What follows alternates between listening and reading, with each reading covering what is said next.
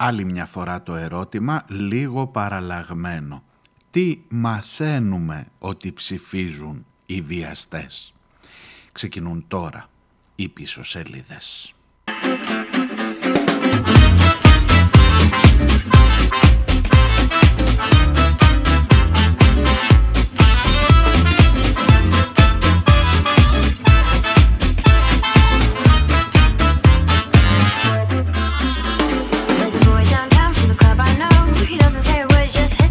Γεια σας, καλώς ήρθατε. Τετάρτη, 2 ο Νοέμβριος, άντε σιγά σιγά να μπαίνουμε και σε αυτόν με τα, για τα καλά.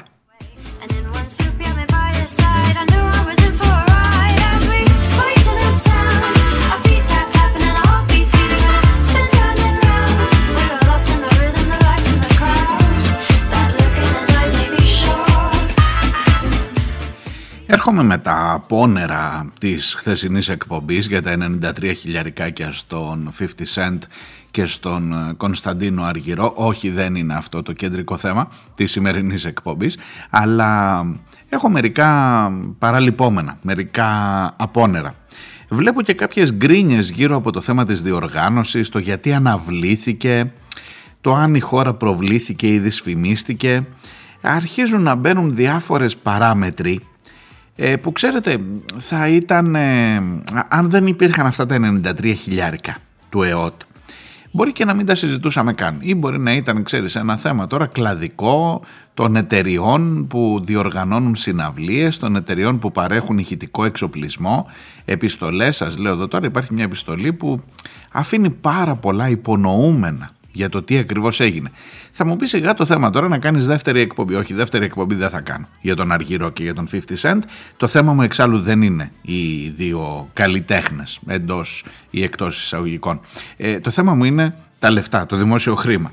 Το δημόσιο χρήμα που κατευθύνεται σε μια συγκεκριμένη δράση, στην οποία δράση υποτίθεται ότι περιμένει συγκεκριμένα αποτελέσματα. Και τώρα βλέπω τα ρεπορτάζ, ε, τα, τα κατόπιν, τα μεθεόρτια της ε, συναυλίας που λέει ότι μετά βγήκε ο 50 Cent, έκανε και μία βόλτα με το κότερο εκεί στον αστέρα της Βουλιαγμένης και τι ωραία που περνάμε στην Ελλάδα και διαφημίζει την Ελλάδα μας στους εκατομμύρια followers του κλπ. Και είμαστε εκεί σε αυτό τώρα συνεχίζεται το πανηγύρι για να αποδείξουμε πόσο τόπο πιάσανε τα λεφτά του ΕΟΤ, τα δικά μου και τα δικά σας δηλαδή, στην ενίσχυση της συγκεκριμένης συναυλίας, η οποία αναβλήθηκε και κατά μία μέρα για τεχνικούς λόγους. Και κρατήστε το λιγάκι γι' αυτό.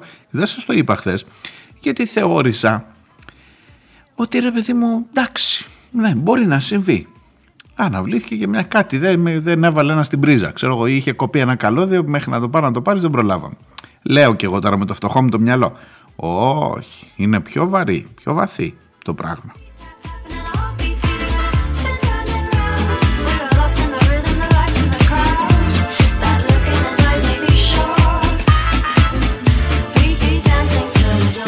Όπως καταλαβαίνετε, για να ασχολούμαι με το 50 Cent και τον Κωνσταντίνο Αργυρό, πάει να πει ότι έχουμε έρθει σε μία ροή, είμαστε, πλησιάζουμε, είμαστε μεσοβδόμαδα και δεν έχουμε ένα συγκλονιστικό, ένα τραγικό γεγονός. Ευτυχώς χτύπα ξύλο. Δεν έχουμε κάτι που να παίζει έτσι ως μεγάλο θέμα στην επικαιρότητα και μπορείς να κατέβεις λίγο πιο κάτω.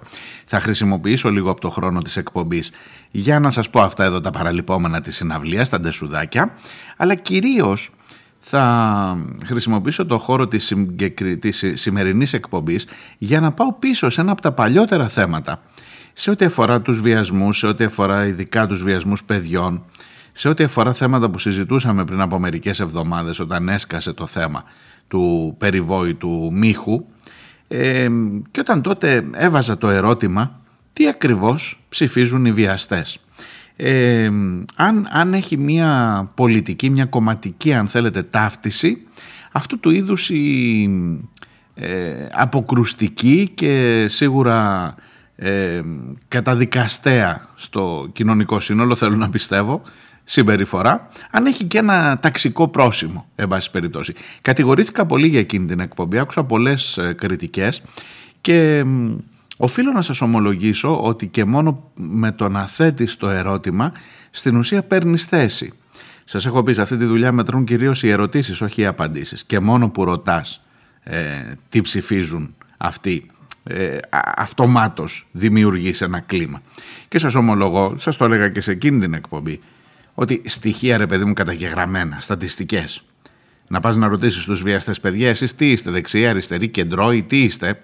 Δεν υπάρχουν. Τώρα έλατε, τώρα μην γελιόμαστε. Δεν, είπα, δεν μπορείς να πεις ότι θα κάνεις επιστημονική ε, παρουσίαση του θέματος γιατί έχω στοιχεία, δεδομένα, στατιστικές και όλα όσα χρειάζονται για να ε, αποφανθείς τελικά τι ψηφίζουν. Ωστόσο μια αίσθηση σας την μετέφερα. Και τώρα υπάρχουν μερικές εξελίξεις στη δημόσια σφαίρα που εμένα τουλάχιστον με προβλημάτισαν ή που με έκαναν όσο έτρεχα εκεί με τις καταστροφές και με όλα αυτά που σας έλεγα στην Ιεράπετρα και λοιπά, τις έβλεπα τις ειδήσεις παράλληλα. Α, και ένας του ΣΥΡΙΖΑ ε, είναι μέσα σε αυτούς. Α, μετά βγήκε κι άλλος ένας του ΠΑΣΟΚ. Και αρχίζουν να μπαίνουν μερικοί ψήλοι στα αυτιά, τα δικά μου, και ελπίζω να τους βάλω και στα δικά σας, για το πώς ακριβώς υπάρχει, πώς ακριβώς γίνεται η επικοινωνιακή διαχείριση του πράγματος αυτού. Λοιπόν, πολύ μεγάλη βενταλιά άνοιξα. Είμαι ο Μάριος Διονέλης, ακούτε πίσω σελίδες, πίσω σελίδες.gr είναι το site της εκπομπής και πάμε σιγά σιγά να μπαίνουμε.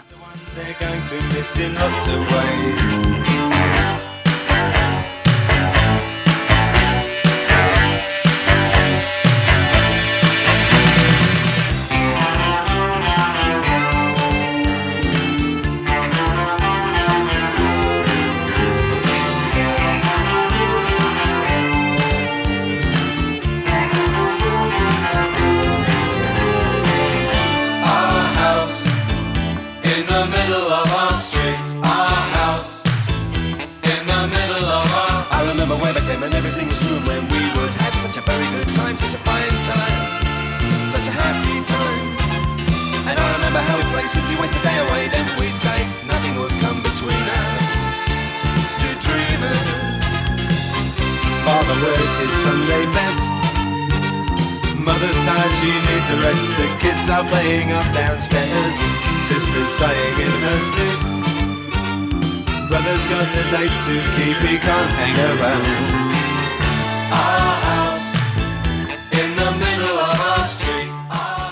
Λοιπόν, αφήστε με να, να τελειώσω λιγάκι με την ιστορία του 50 Cent για να πάω μετά στα πιο σοβαρά. Υπάρχει μια ανακοίνωση, αφού σας είπα ότι στο Instagram του 50 Cent ε, που έχει, πόσα να δείτε μισό λεπτό, 47.000 το είδα καλά, 47, τι λες καλέ, 47 εκατομμύρια followers έχει λέει στα social media του. Οπότε με το να βάλει τον αστέρα της βουλιαγμένης εκεί που έμενε και την βαρκάδα που έκανε, καταλαβαίνετε ότι τα 47 εκατομμύρια που τον είδαν θα έρθουν όλοι να κάνουν βαρκάδα στον Αστέρα της Βουλιαμ. Δεν ξέρω αν αυτοί που είναι followers του έχουν τα λεφτά για να πάνε στον Αστέρα της Βουλιαμ. Αλλά δεν βαριέσαι τώρα, δεν χρειάζεται να τα συζητάμε αυτά. Θα μας προβάλλει, εν πάση περιπτώσει. Και δεν το λέω ειρωνικά. Ε, και μόνο που γράφει Greece, σου λέει 47 εκατομμύρια άνθρωποι θα μάθουν. Α, υπάρχει και η Greece. OK. Okay. Do you like Mademoiselle the Greece? I like, σου λέει αυτή. Ε, υπάρχει το παραδίπλα από την συναυλία ε, που λέει ότι ο λόγος που ακυρώθηκε η πρώτη, την πρώτη μέρα, ο λόγος που αναβλήθηκε μάλλον την πρώτη μέρα και έγινε μία μέρα μετά ε, έχει δημιουργήσει κάποιες αντιδράσεις.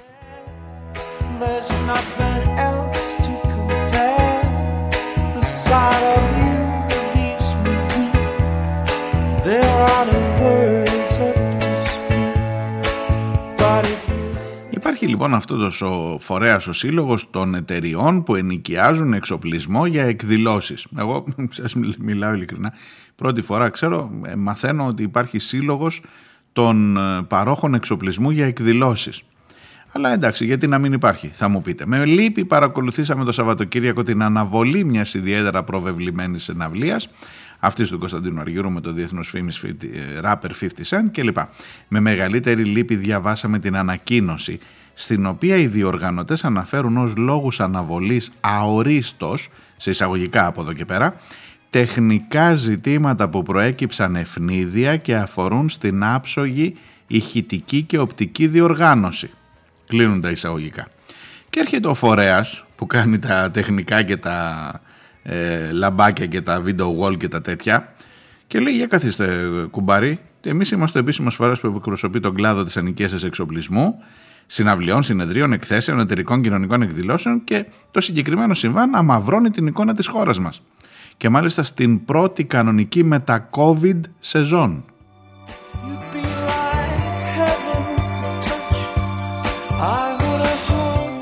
Και τέλος πάντων, μέσα στα πολυλογώ, οι εταιρείες μας παρέχουν εξοπλισμό, πολύ, κάνουν πολύ σοβαρή δουλειά, έχουν ανταποκριθεί σε πολύ μεγάλα project και, εν πάση περιπτώσει, διευκρινίστε τι εννοείται ότι, δεν, ότι κάτι, κάτι έχει, κάτι άλλο, κάποιος άλλος είναι ο λόγος και όχι η άρτιστη, η ηχητική, η, η άρτια, συγγνώμη, ε, ηχητική και οπτική κάλυψη της συναυλίας. Αυτό εννοούν στην ουσία.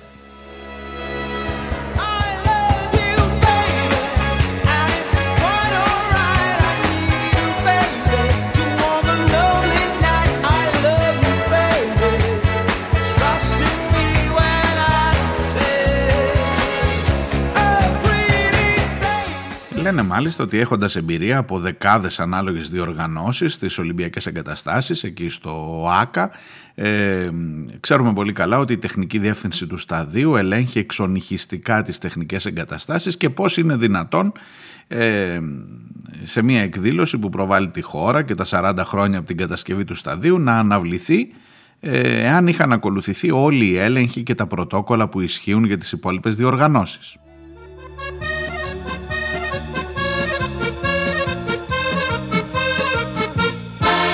Una mattina mi sono svegliata Oh bella ciao, bella ciao, bella ciao, ciao. Και στην τελευταία παραγραφούλα έρχεται και το καρφί. Διαβάζοντας σε δημοσιεύματα ότι την εν λόγω παραγωγή ενίσχυσε οικονομικά με 93.000 ευρώ ο ΕΟΤ στο πλαίσιο της τουριστικής προβολής της χώρας στο εξωτερικό και με δεδομένη τη δυσφήμιση που υφίσταται αυτή τη στιγμή ο κλάδος της τεχνικής υποστήριξης εκδηλώσεων, σας καλούμε να υποδείξετε τα πραγματικά σφάλματα και τους αρμόδιους που τα έπραξαν. Μάλιστα.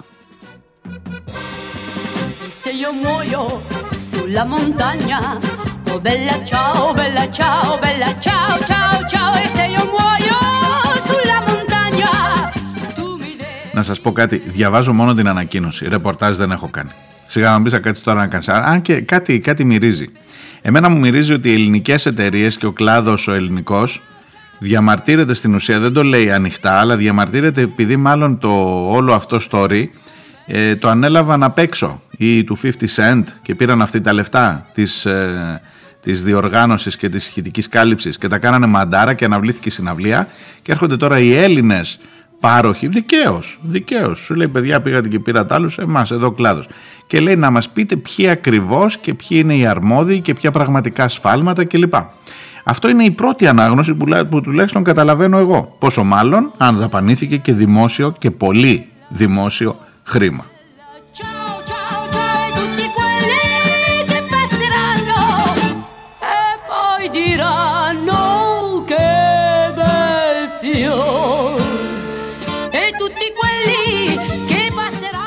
Φορά και εμείς πήγαμε να μας διαφημίσει ο 50 Cent και βγάλατε τα μάτια σας. Ε, πάλι διχόνοια. Τι να σας πω, το σταματώ εδώ. Δεν ξέρω αν αντέχει περισσότερο, περισσότερης ανάλυσης. Αλλά ρε παιδί μου, σε οτιδήποτε και να γίνεται να μην έχει από πίσω μια μικρή έστω έτσι μια essence σκανδάλου, δεν τα καταφέρνουμε, δεν τα καταφέρνουμε.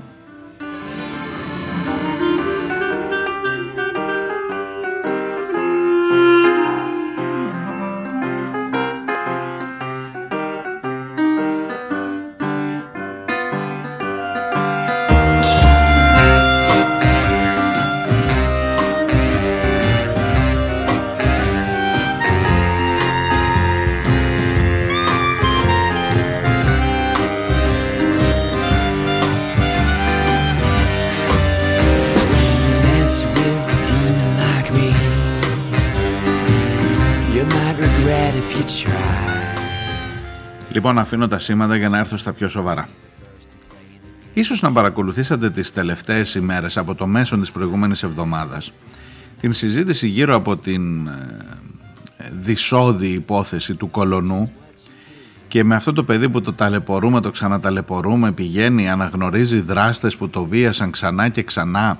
Δεν βρίσκεται ένας χριστιανός, ένας ψυχολόγος εκεί να πει σταματήστε το αυτό, βρείτε έναν άλλο τρόπο ξανά καταθέσεις, ξανά αναγνώριση των δραστών, ένα παιδί που το υποβάλλουμε ξανά και ξανά, τα λέει η ψυχολόγος που έχει αναλάβει το παιδί, αλλά δεν ξέρω ποιος την ακούει. Ε, και από όλη αυτή τη διαδικασία προκύπτει ε, και από το αστυνομικό ρεπορτάζ φυσικά και με διαρροές πάντα, όχι από το παιδί. Το παιδί σιγά μην ήξερε ποιος είναι μέλος του ΣΥΡΙΖΑ, ποιος είναι μέλος του ΠΑΣΟΚ και αν ο Μίχος ήταν κολλητός του Πατούλη. Καλά τον Πατούλη όλο και κάπου θα τον είχαν δει. Με τόσες φωτογραφίες φταίω, τι να πω, φταίω, όλο εκεί γύρω ήταν.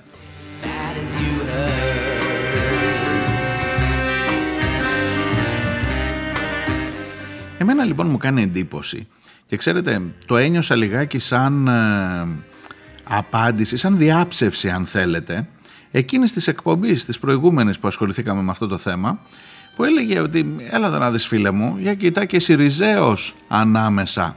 Και ξέρετε όχι σε μένα γιατί όλοι το συζητήσαμε. Τώρα μην νομίζετε ότι κάνω εγώ καμιά πρωτοπορία. Όλοι το συζητήσαμε.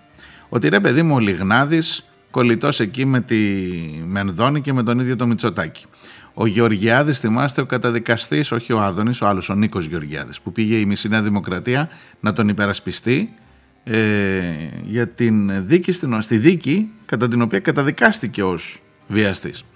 Ε, κάτι άλλα στελέχη από εδώ και από εκεί δεξιά-αριστερά. Το στέλεχος εδώ ο Μίχος στον Κολονό που ήταν και συγκεντρωσιάρχης του Πατούλη και όλων των υπολείπων ε, συνδετημόνας του Υπουργικού Συμβουλίου εννοώ και ήταν λογικό να βάζεις ένα ερώτημα, ρε παιδί μου, τι γίνεται εδώ, τι γίνεται, έστω και έτσι τόσο γενικά και τόσο, ε, θα σας έλεγα και λίγο επιδερμικά, γιατί σας είπα από την αρχή δεν έχω στοιχεία για να το στηρίξω. Και μετά έρχεται η είδηση, βόμβα λέει, στην οποία μάλιστα ανταποκρίθηκαν πολύ γρήγορα και τα δύο κόμματα. Όταν μαθεύτηκε ότι μέσα στους 213 που σε αυτή την εφαρμογή που λέγεται Blind Chat έχουν επικοινωνήσει με το παιδί, δηλαδή με το μύχο που παρίστανε το παιδί. Και τους έλεγε έλα μαζί μου να συναντηθούμε σε ένα ε, αυτοκίνητο στα Σεπόλια που αν μου δώσεις ένα δώρο και κάτι τέτοια και θα έχεις και από μένα κάτι. Ε, ότι μέσα σε αυτό τον κόσμο μάθαμε από τους 213 και μάλιστα μάθαμε και διαλόγους, προσέξτε κομμάτι της δικογραφίας που έλεγε, που έκανε με τον Μίχο νομίζοντας ότι είναι το παιδί, ο Σιριζέος, ο οποίος λέει ήταν και μέλος της Κεντρικής Επιτροπής, ε, είναι μέλος απλό του ΣΥΡΙΖΑ, συγγνώμη, είχε, ήταν, είναι μέλος του ΣΥΡΙΖΑ και είχε βάλει υποψηφιότητα για μέλος και της Κεντρικής Επιτροπής, αλλά δεν εκλέχτηκε, είναι όμως ένα απλό μέλος του ΣΥΡΙΖΑ. Και ξαφνικά βλέπεις το μέλος του ΣΥΡΙΖΑ, έτσι τιτλοφορείται από πάνω και από κάτω ο διάλογος. Έλα που είσαι, τι θα κάνεις, που αυτό κλπ. Δεν πήγε από ό,τι φαίνεται ο συγκεκριμένος. Και μετά από μερικές μέρες, αφού ο ΣΥΡΙΖΑ με το που γίνεται ο Ντόρος αυτομάτως βγαίνει και πολύ καλά κάνει και διαγράφει το μέλος του, αυτό, μετά από λίγες μέρες μαθαίνεις πάλι από τους 213 τσιμπάς σε έναν τυχαίο, τσιμπάει αυτός που κάνει το ρεπορτάζ και αυτός που κάνει τη διαρροή κυρίως και λέει «Α, κοίτα, και υπάρχει και ένας Πασόκος». Ξανατσιμπάει το Πασόκ, αμέσως διαγράφει το μέλος του και αυτός επικοινώνησε στην εφαρμογή δεν πήγε ούτε έκανε τίποτα με το παιδί αλλά καταλαβαίνετε ότι και μόνο που επικοινώνησε περιλαμβάνεται το όνομά του καταρχάς στη δικογραφία.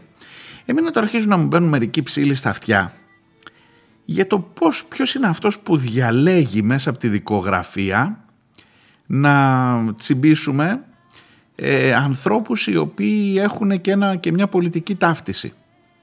Θα μου πεις εσύ φίλε μου γιατί διάλεξες μέσα από όλες τις δικογραφίες για από όλες τις ιστορίες των βιαστών να μου δείξεις εκείνους που έχουν σαφή δεξιά πολιτική ταύτιση; Έρχεται τώρα και αυτός που κάνει τις διαρροές και διαλέγει να ρεσί και Σιριζέος, να ρεσί και Πασόκ. Το στρογγυλέψαμε, το φτιάξαμε όμορφα ωραία ότι όλοι και δεν υπάρχει κανένα θέμα. Δημιουργείται το κλίμα αυτό με τα μέσα ενημέρωσης να υπηρετούν ένα συγκεκριμένο σκοπό. Σας μυρίζει κάτι και εσάς ή μόνο εμένα;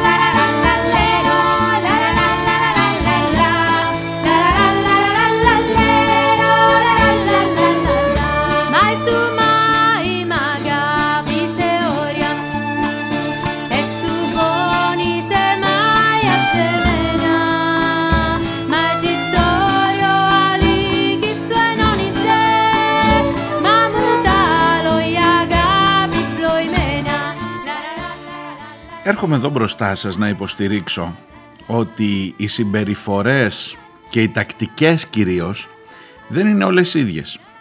Ούτε τα κίνητρα είναι όλα ίδια. Ε, ακόμα και αν ο, οποιοδήποτε, οποιασδήποτε υφής και μορφής να είναι το κίνητρο που σε φέρνει μπροστά σε ένα 12χρονο κορίτσι όταν είσαι ένας ενήλικος άντρας και δεν φεύγεις και δεν καταγγέλεις και συνεχίζεις ή με πάση περιπτώσει συμμετέχεις έστω και στο πολύ πρώιμο στάδιο αυτής της διαδικασίας αν έχεις καταλάβει εννοείται ότι μιλάς με ένα ανήλικο παιδί ε, οποιαδήποτε και είναι αυτά τα κίνητρα είναι καταδικαστέα απολύτως ό,τι κόμμα και να ψηφίζεις. Εάν πάρεις τον εκλογικό χάρτη θα δεις θέλεις να κάνουμε μια αναγωγή; Εύκολο είναι δεν είναι τίποτα θα σε βόλευε, θα βόλευε το, το αφήγημα έτσι όπως διατυπώνεται τώρα. Να πιάσουμε να δούμε ποια είναι παιδί μου εδώ τα ποσοστά. Έχεις 213 ανθρώπους που συμμετείχαν σε αυτή την ε, εφαρμογή μιλώντας με το συγκεκριμένο κορίτσι ή με τον Μίχο που υποδιόταν το συγκεκριμένο κορίτσι. Ε, με 39,85% είναι η Δημοκρατία, 31 ο ΣΥΡΙΖΑ, 8 το ΠΑΣΟΚ, 5,5-5,3 το ΚΚΕ, 3,7 Ελληνική Λύση, 4,44 το ΜΕΡΑ από τα κοινοβουλευτικά. Ε, άμα το βάλεις αυτό στο 213, λέει ότι από τους 213 οι 85 είναι Νουδού, οι 67 είναι ΣΥΡΙΖΑ, οι 17 είναι ΠΑΣΟΚ, οι 11 είναι ΚΚΕ, οι 8 είναι Βελόπουλος και οι 7 είναι ΜΕΡΑ. Σου βγαίνει, φτάνει, δηλαδή το καθορίσαμε το προφίλ των βιαστών, είναι, είναι τόσο βολεύει αυτός ο απλοϊκός τρόπος για να παραδεχτείς ότι ένα κοινωνικό πρόβλημα προφανώς διαχέεται και μέσα στο...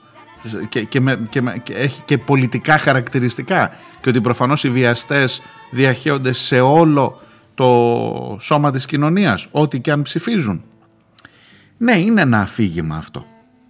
Και δεν είναι και μακριά από την αλήθεια και σας είπα στατιστικά στοιχεία τώρα όλη αυτή η συζήτηση μπορεί να τη θεωρήσετε και εντελώς στον αέρα. Όμως υπάρχει κάτι άλλο. Υπάρχει κάτι άλλο που είναι πολύ πιο χαρακτηριστικό ακόμα και αν δεχτούμε ότι ανάλογα με τα ποσοστά ρε παιδί μου σε 100 από εμά. άμα βάλεις 100 ανθρώπους που μαζέψεις ένα αυτό κανονικά όλοι μας έχουμε θα, θα αποτυπωθεί υποτίθεται ε, το, το εκλογικό σώμα έτσι όπως είναι γιατί, ε, πώς το λένε, διαμορφωμένο και τα λοιπά είναι 8,07 βάζω όλους τους άλλους μαζί σε ένα 8 για να μην νομίζω ότι αφήνω όλους όσοι είναι εκτός Βουλής. Λοιπόν μπορείς με αυτόν τον τρόπο να μιλήσεις για τα πράγματα. Μήπως υπάρχει κάτι άλλο, κάτι διαφορετικό που μπορεί να χαρακτηρίσει στοιχειοθετημένο τον ισχυρισμό ότι στο δεξιό κομμάτι της κοινωνίας οι συμπεριφορές αυτές είναι πιο σκληρές, είναι πιο συχνές, είναι με διαφορετικά ποιοτικά χαρακτηριστικά. Με αυτές τις σκέψεις προβληματίζομαι και με αυτές τις σκέψεις θα πάμε μέχρι το δεύτερο μέρος προσπαθώντας εγώ τουλάχιστον από τη μεριά μου μερικές απαντήσεις να τις ε, ανοιχνεύσω, να τις φέρω μέχρι εδώ μπροστά μας στη συζήτηση και να τις βάλω βέβαια δίπλα στις δικές σας, αν θέλετε να μου στείλετε.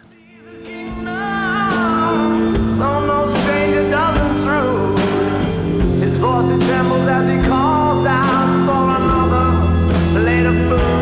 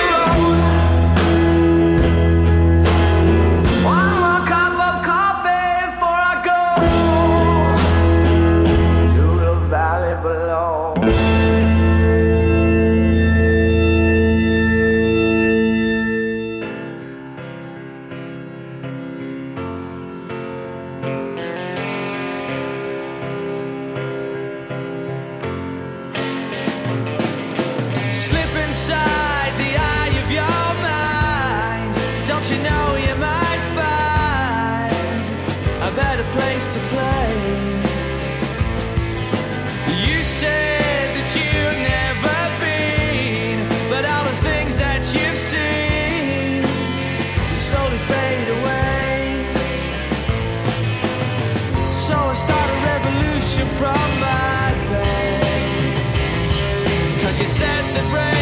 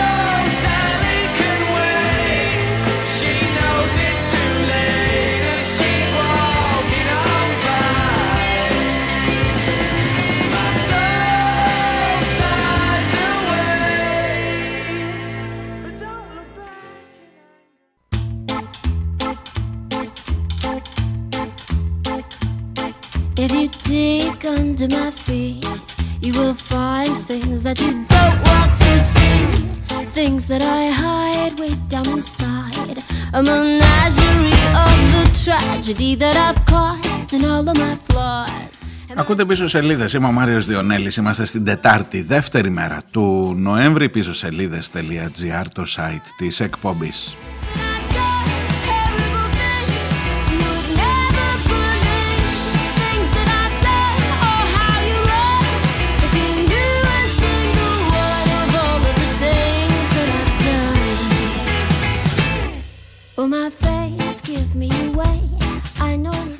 ένα κύριο παρένθεση.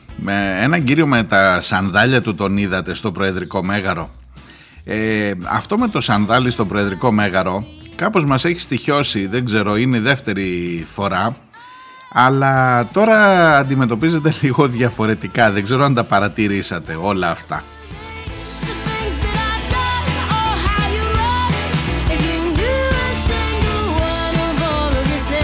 Ακούστε να σας πω γρήγορα γρήγορα. Είναι εδώ ο βασιλιάς και η βασίλισσα της Ολλανδίας. Ναι, ναι, της Ολλανδίας. Ε, και κάνουν δεξίωση και εκτός από Βαρδινογιάννηδες και λοιπά είναι και ένας κύριος με σανδάλι που πάει εκεί, χαιρετά. Ε, ο κύριος αυτός λέγεται Ευμορφίδης και είναι ο άνθρωπος που έχει φτιάξει την εταιρεία Cocomat. Κάνω και λίγο διαφήμιση τώρα, δεν πειράζει. Η οποία έχει και, και πολύ καλό όνομα εκτός από τα ε, ωραία προϊόντα, στρώματα, μαξιλάρια, σκεπάσματα κλπ. Ε, στρώματα κυρίως. Ε, έχει και μια πολύ καλή πολιτική, από ό,τι ξέρω, ε, προσλαμβάνοντας σε μεγάλο βαθμό ανθρώπους με κινητικά προβλήματα. Ε, έχει, εν πάση περιπτώσει, μια έξωθεν καλή μαρτυρία ως εταιρεία, ε, έξω, πέρα, πέρα από το επιχειρηματικό κομμάτι.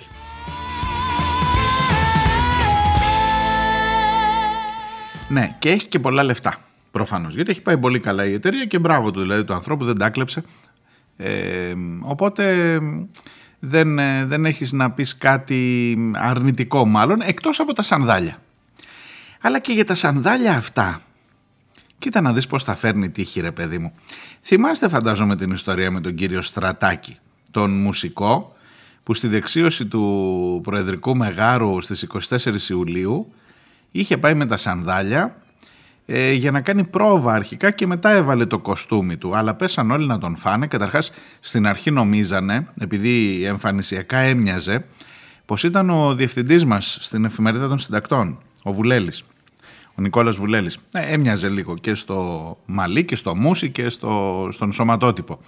Ε, διευκρινίσαμε πολύ γρήγορα, αλλά μέχρι να το διευκρινίσουμε ότι δεν ήταν αυτός με το σανδάλι, είχε ξεκινήσει αυτό το να οι αριστεροί, αυτό που, αυτό που πηγαίνουν, που δεν σέβονται τους θεσμούς, που δεν αυτό με το σανδάλι πήγε. Μετά μάθαμε ότι δεν είναι ο Βουλέλης, είναι ο Στρατάκης και ότι ο άνθρωπος είχε πάει για την πρόβα έτσι, αλλά και πάλι έμεινε να, να αιωρείται. Καλά ρε αδερφέ τώρα με το σανδάλι στον κήπο του Προεδρικού Μεγάρου και έμεινε λίγο αυτό είπε και ο άνθρωπος, έκανε μια πολύ καλή ανάρτηση. Λέει μετά από τόσα χρόνια μουσικός, έγινα γνωστός τώρα για τα σανδάλια μου κλπ. Και, και κάπου το, ξε, το, το αφήσαμε αυτό. Και τώρα έρχεται, πόσο ήταν, 31 χθες, όχι, πριν, 1, Νοεμβρίου, όχι, 31 νομίζω.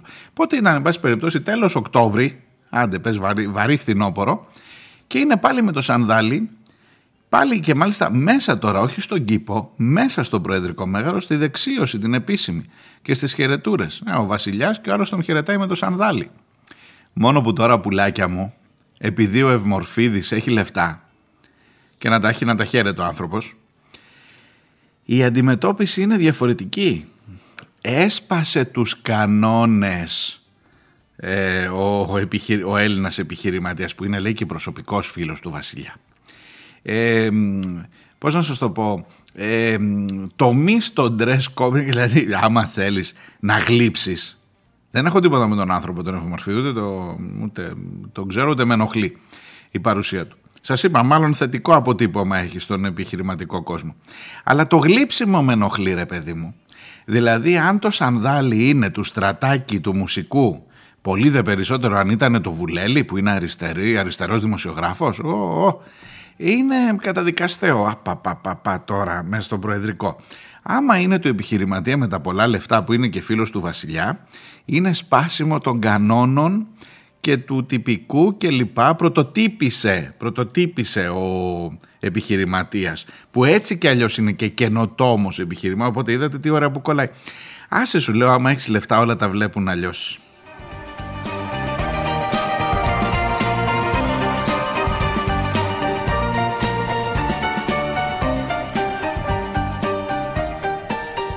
Οπότε και το σανδάλι είναι βαθύτατα και ξεκάθαρα ταξικό για να μην κοροϊδευόμαστε. Να το βάλεις το σανδάλι, αλλά πρέπει να έχεις λεφτά πρώτα για να το βάλεις.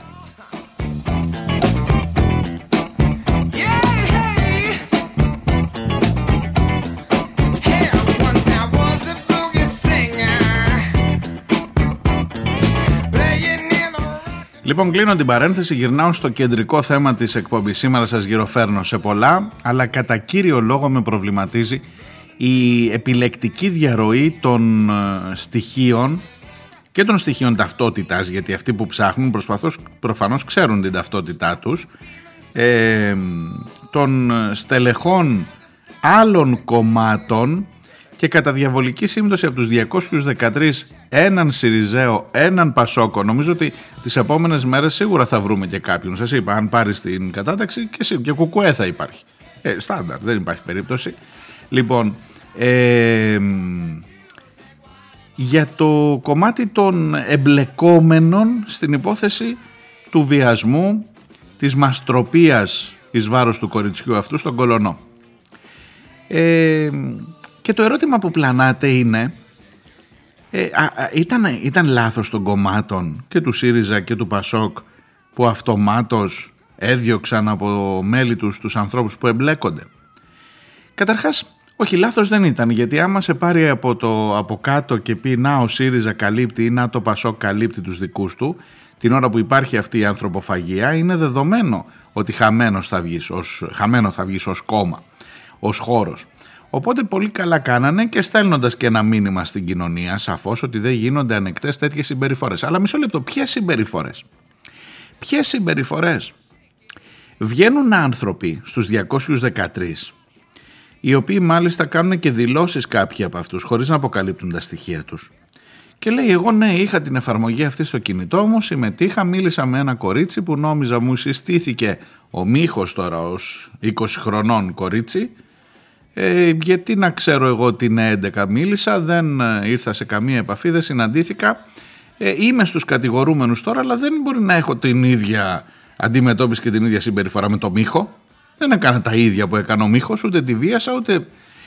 Ε, μισό λεπτό, μισό λεπτό. Και μόνο ότι είσαι μέσα σε αυτόν τον κύκλο, θα μου πεις τώρα, έλα εσύ τώρα να κάνεις ηθικό αυτό με ποιες εφαρμογές, και πού έχεις ε, μιλήσει και τι έχεις κάνει. Ε, μήπως να τα αφήσουμε η δικαιοσύνη. Σίγουρα θα τα αφήσουμε στη δικαιοσύνη και σίγουρα δεν έχουν οι άνθρωποι αυτοί όλοι την ίδια ποινική αντιμετώπιση. Εξάλλου αυτοί που κρατούνται, αυτοί που έχουν συλληφθεί, είναι αυτοί που ήρθαν σε επαφή με το κορίτσι.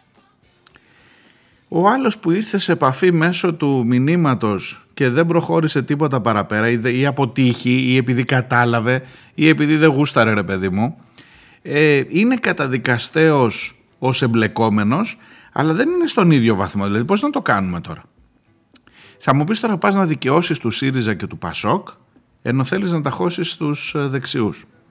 Λοιπόν θα σας πω ότι δεν είναι το ίδιο πράγμα να είσαι ο μαστροπός και αυτός που υποδίεται την 11χρονη, 12χρονη παριστάνοντας ότι είναι 20 χρονών και να είσαι ο άλλος από την άλλη πλευρά της εφαρμογής που τσιμπάει σε αυτό το δόλωμα.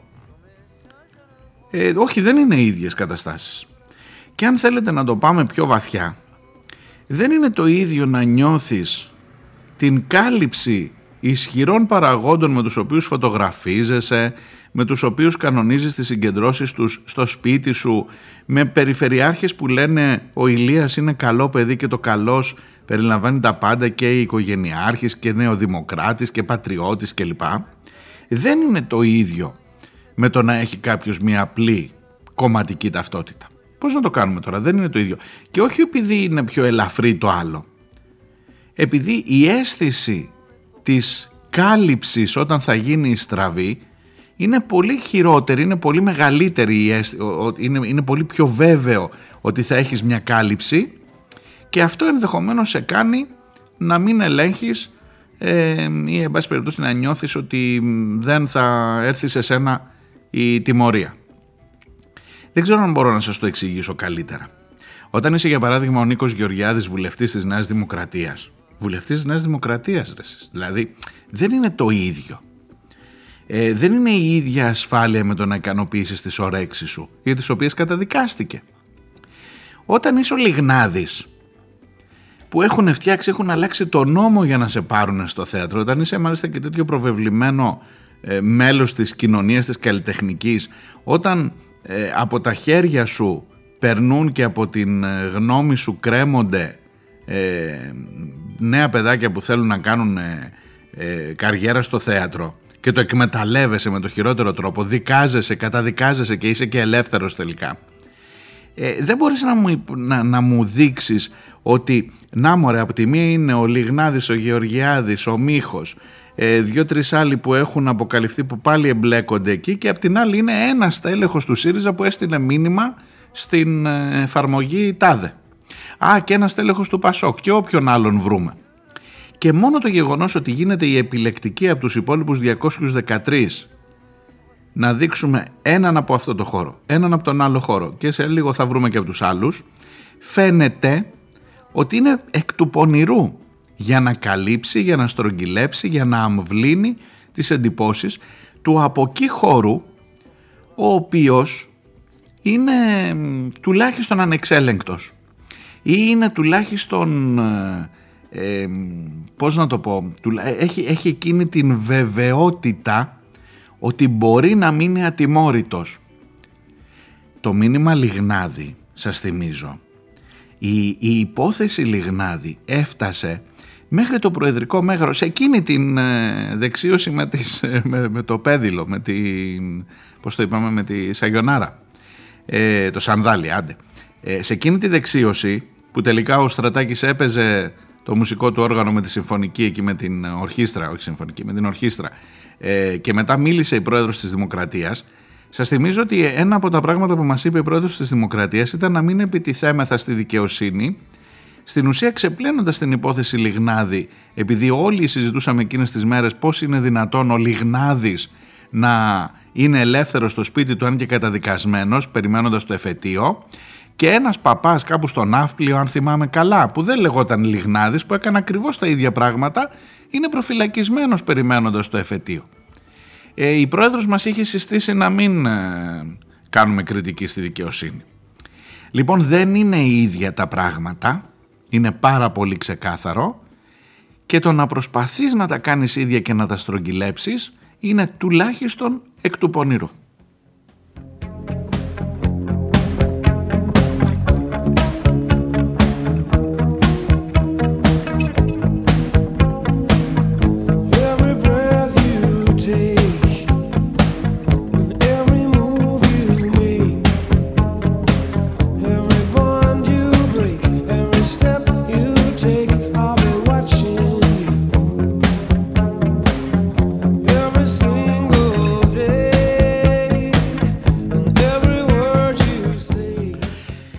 Πηγαίνω στα μηνύματά σας, το κλείνω εδώ.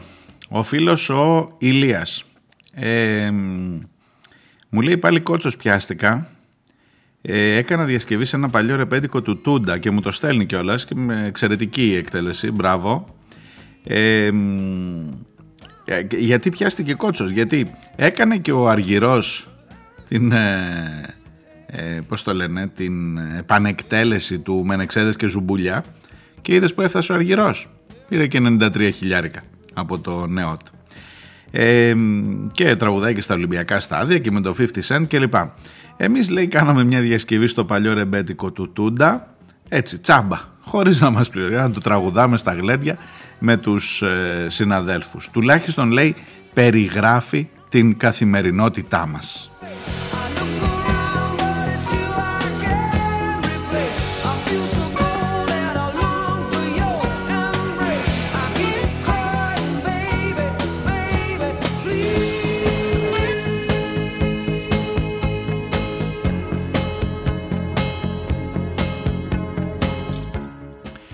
Τραγούδι που λέει ο Ηλίας είναι το «Ο χειριστής στη φάμπρικα».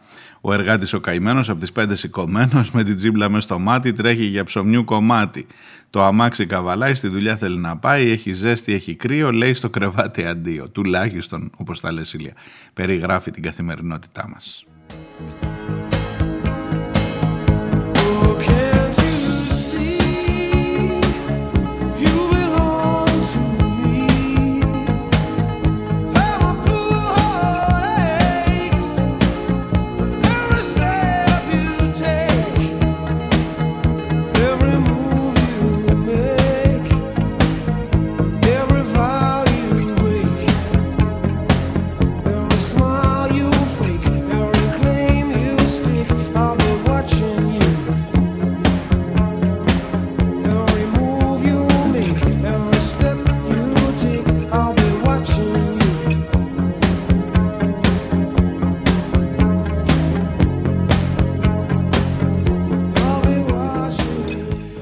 φίλος ο Ζιράρ από το Εδιμβούργο μου γράφει ε, στην ε, υπόθεση ε, για την υπόθεση των δρόμων στο νησί σε σχέση με ένα τροχαίο δυστύχημα ε, που μας απασχόλησε το τελευταίο διάστημα. Αν θυμάστε ε, σας έλεγα και χθες για ένα νέο επιστήμονα τον Διονύση Ξηδιά.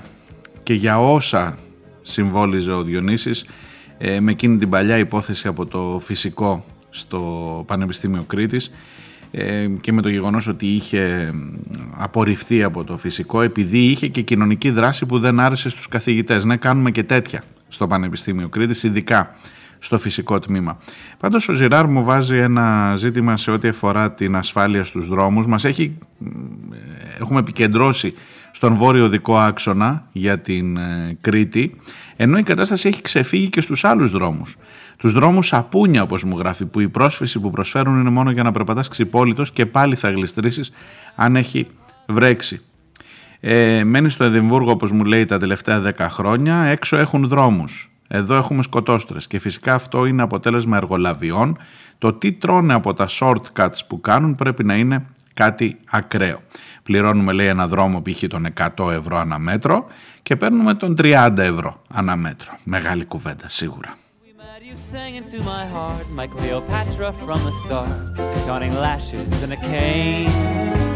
For yards, men, buskers, and bourgeois, you table danced a coup d'etat while sipping pink champagne.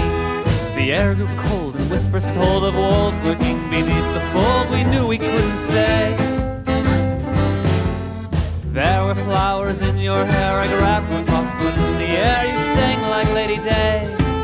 What did you say? Ο φίλος ο Στάθης από το Ηράκλειο για την υπόθεση με τις κυρίες αυτές της Πιτσίκα, της Κούτσι, και λοιπά που βγαίνουν όλο και καινούργια πράγματα. Δεν αναφέρθηκα σήμερα, αλλά μην νομίζετε ότι κάθε μέρα όλο και από κάτι βγαίνει.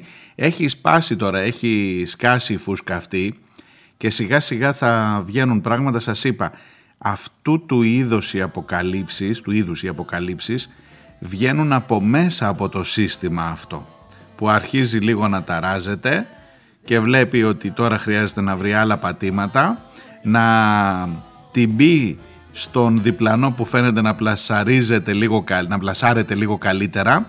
Και ποιος είναι ο καλύτερος τρόπος να πάρεις ένα αντιπολιτευόμενο μέσο ενημέρωσης και να πεις κοίτα τι κάνει η πιτσίκα και η κούτσι και υπάρχουν κι άλλα δίπλα. Ο Στάθης λοιπόν μου λέει για αυτές τις εταιρείες που νοικιάζουν εργαζόμενους αποτελεί μια παράδεκτη πρακτική η οποία στηρίζεται σε μνημονιακούς νόμους της περίοδου 2010-2012. Οι δε προσλήψεις μέσω εργολάβων είναι γνωστές και από παλιά. Αλήθεια για ποιο λόγο πρέπει να εκτρέφουμε παράσιτα; Θα καταργήσει την αντίστοιχη νομοθεσία ο ΣΥΡΙΖΑ αν επανέλθει; Αν όχι θα την τροποποιήσει με στόχο να ωφεληθούν περισσότερο οι εργαζόμενοι; Την πρώτη φορά είχε τα μνημόνια και τον συγχωρούμε, τον ΣΥΡΙΖΑ εννοεί ο Στάθης. With all the madness of a dream, we pulled the curtain on the scene and fled for brighter days. Τώρα επίτρεψέ μου Στάθη με αφορμή αυτή τη συζήτηση γιατί ξέρεις αυτή η συζήτηση πονάει λίγο μας, ε, μας εμπλέκει όλους μέσα σε ένα δεν εννοώ για τους εργαζόμενους ενώ συνολικά για το τι θα καταργήσει ο ΣΥΡΙΖΑ όταν θα ξανάρθει τη βασιλεία του ε, όποιος, ε, ξέρεις, υπάρχει μεγάλο κομμάτι ε, των ακροατών ή εν πάση περιπτώσει της κοινωνίας ή των οπαδών του ΣΥΡΙΖΑ που μόλις πας να ρωτήσεις ρε παιδί μου τι θα κάνετε όταν έρθεις; Σου λέω α, να φύγει ο Μητσοτάκης, τίποτα άλλο το έχω το παράπονο αυτό, το ξέρετε. Ε, ε, βλέπω ότι έχεις μπει και εσύ στάθη τώρα στο αυτό να ρωτάς θα καταργήσει. Δεν είναι λογικό. Και σε ένα στάθη ρωτώ και στους υπόλοιπους. Δεν είναι λογικό να ξέρω τι μου υπόσχεσαι ή πάμε μόνο άντε να φύγει ο Μητσοτάκης και να τελειώνουμε και έλα μωρέ θα τα βρούμε τα υπόλοιπα. Έτσι δεν πήγαμε και την άλλη φορά με τα νταούλια και με τα τέτοια και μετά είπαμε ότι είχαμε αυταπάτες. Λοιπόν, εγώ ρωτούσα τις προάλλες θα καταργήσεις το νόμο για τα κοράκια τύπου πάτσι; Τώρα μου λες θα καταργήσεις το νόμο για, τους, για την ενοικίαση εργαζομένων ή έστω θα τον κάνει καλύτερο; Εγώ ρωτούσα θα καταργήσει το, τις συμβάσεις για τις εξορίξεις για παράδειγμα στην Κρήτη. Ο άλλος ρωτάει, ξέρω εγώ, θα καταργήσεις τον νόμο που βάζει μέσα στις προστατευόμενες περιοχές Natura; Ό,τι επένδυση θέλεις μέχρι και εξορίξεις μέσα στις Natura και ανεμογεννήτριες και τα πάντα και τα πάντα. Και όλοι ρωτάμε, Ρε φίλε, μισό λεπτό, να ξέρω τι με περιμένει, να σε ψηφίσω, να σε ψηφίσω, δεν λέω. Αλλά θα τα καταργήσεις αυτά. Όταν πας εκεί και λες, θα το κάνεις, βλέπεις ότι στις απαντήσεις είναι θα το. Α, το χρηματιστήριο ενέργεια. Για όλα έχω να πω. Θα το καταργήσεις. Δεν απαντάει κανείς. Δεν ε, έτσι. Θα το, αυτό το κάνουμε λίγο καλύτερο, ξέρω εγώ. Θα, το, θα δούμε.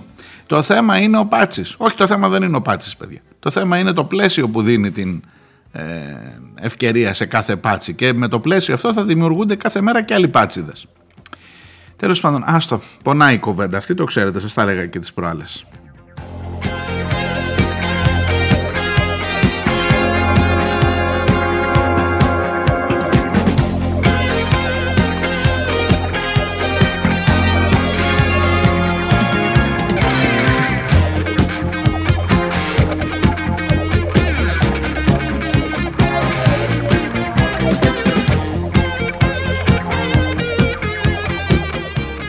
Για το θέμα με τα απόνερα της υπόθεσης του βράχου στην Αγία Φωτιά και του τραγικού περιστατικού με το θάνατο της ε, γυναίκας ε, παίρνω ένα μήνυμα από την ε, Ιεράπετρα από το φίλο του Μιχάλη που μου λέει για μια άλλη περιοχή εκεί, εκεί κοντά που λέγεται Κακή Σκάλα όχι η κακιά σκάλα στη, στην Αθηνοκόρινθου ε, κακή σκάλα στα φέρμα της Ιεράπετρας που μου λέει 28 στρέμματα χαρακτηρισμένα δασικά με έκθεση αυτοψίας του δασαρχείου από το 1977 με μία μόνο υπογραφή αποχαρακτηρίστηκαν και 28 στρέμματα γκρεμή έγιναν με μιας χορτολιβαδικά. Και πάνω στα χορτολιβαδικά μετά θα πάμε να κάνουμε ξενοδοχεία. Και θα βάλουμε και ανεμογεννήτρια αλλά είναι γκρεμή Συνεχίζεται δηλαδή, αυτό θέλω να σας πω. Αυτό λέει και ο Μιχάλης και προφανώς και δεν είναι μόνο εκεί. Σας έλεγα και για τον Παλίγκρεμνο στο Ρέθινο, τουλάχιστον αυτά που ξέρω εγώ για την Κρήτη. Που εκεί δεν καταλαβαίνουμε τίποτα. Πάμε να φτιάξουμε αυτό. Θα, και ας πέφτει ο βράχος από πάνω, δεν πειράζει. Επειδή τώρα έχει ξεκινήσει η κουβέντα, τι να κάνουμε που έπεσε ο βράχος για να αναστρέψουμε την κατάσταση. Τίποτα δεν θα κάνουμε. Χειρότερη θα συνεχίσουμε να την κάνουμε. Ξεκάθαρα.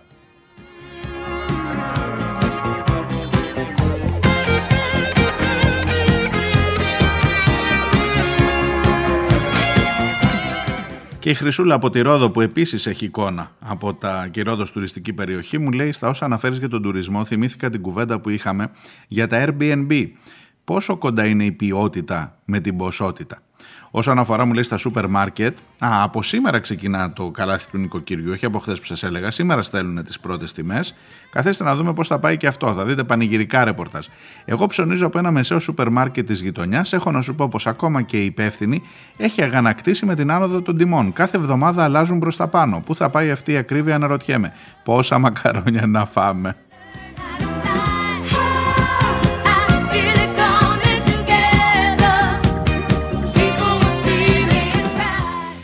Ε, και έχω και ένα προηγούμενο μήνυμα της Χρυσούλας για το πολύ μεγάλο θέμα αυτό που συζητάμε ε, για την σεξουαλική διαπαιδαγώγηση η οποία μου λέει πρέπει να ξεκινά από τα 8 χρόνια. Η Χρυσούλα ε, είναι εργαζόμενη στο κομμάτι της ε, ψυχολογίας και της παροχής βοήθειας.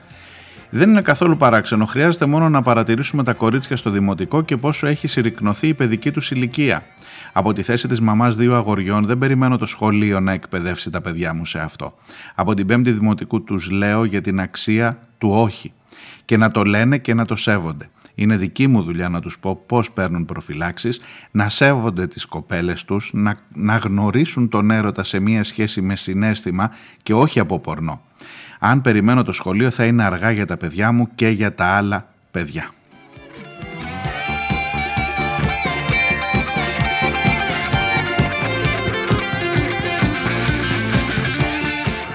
Είναι θέμα σεβασμού στον άνθρωπο από την πιο μικρή κλίμακα, την οικογένεια, μέχρι τα κράτη.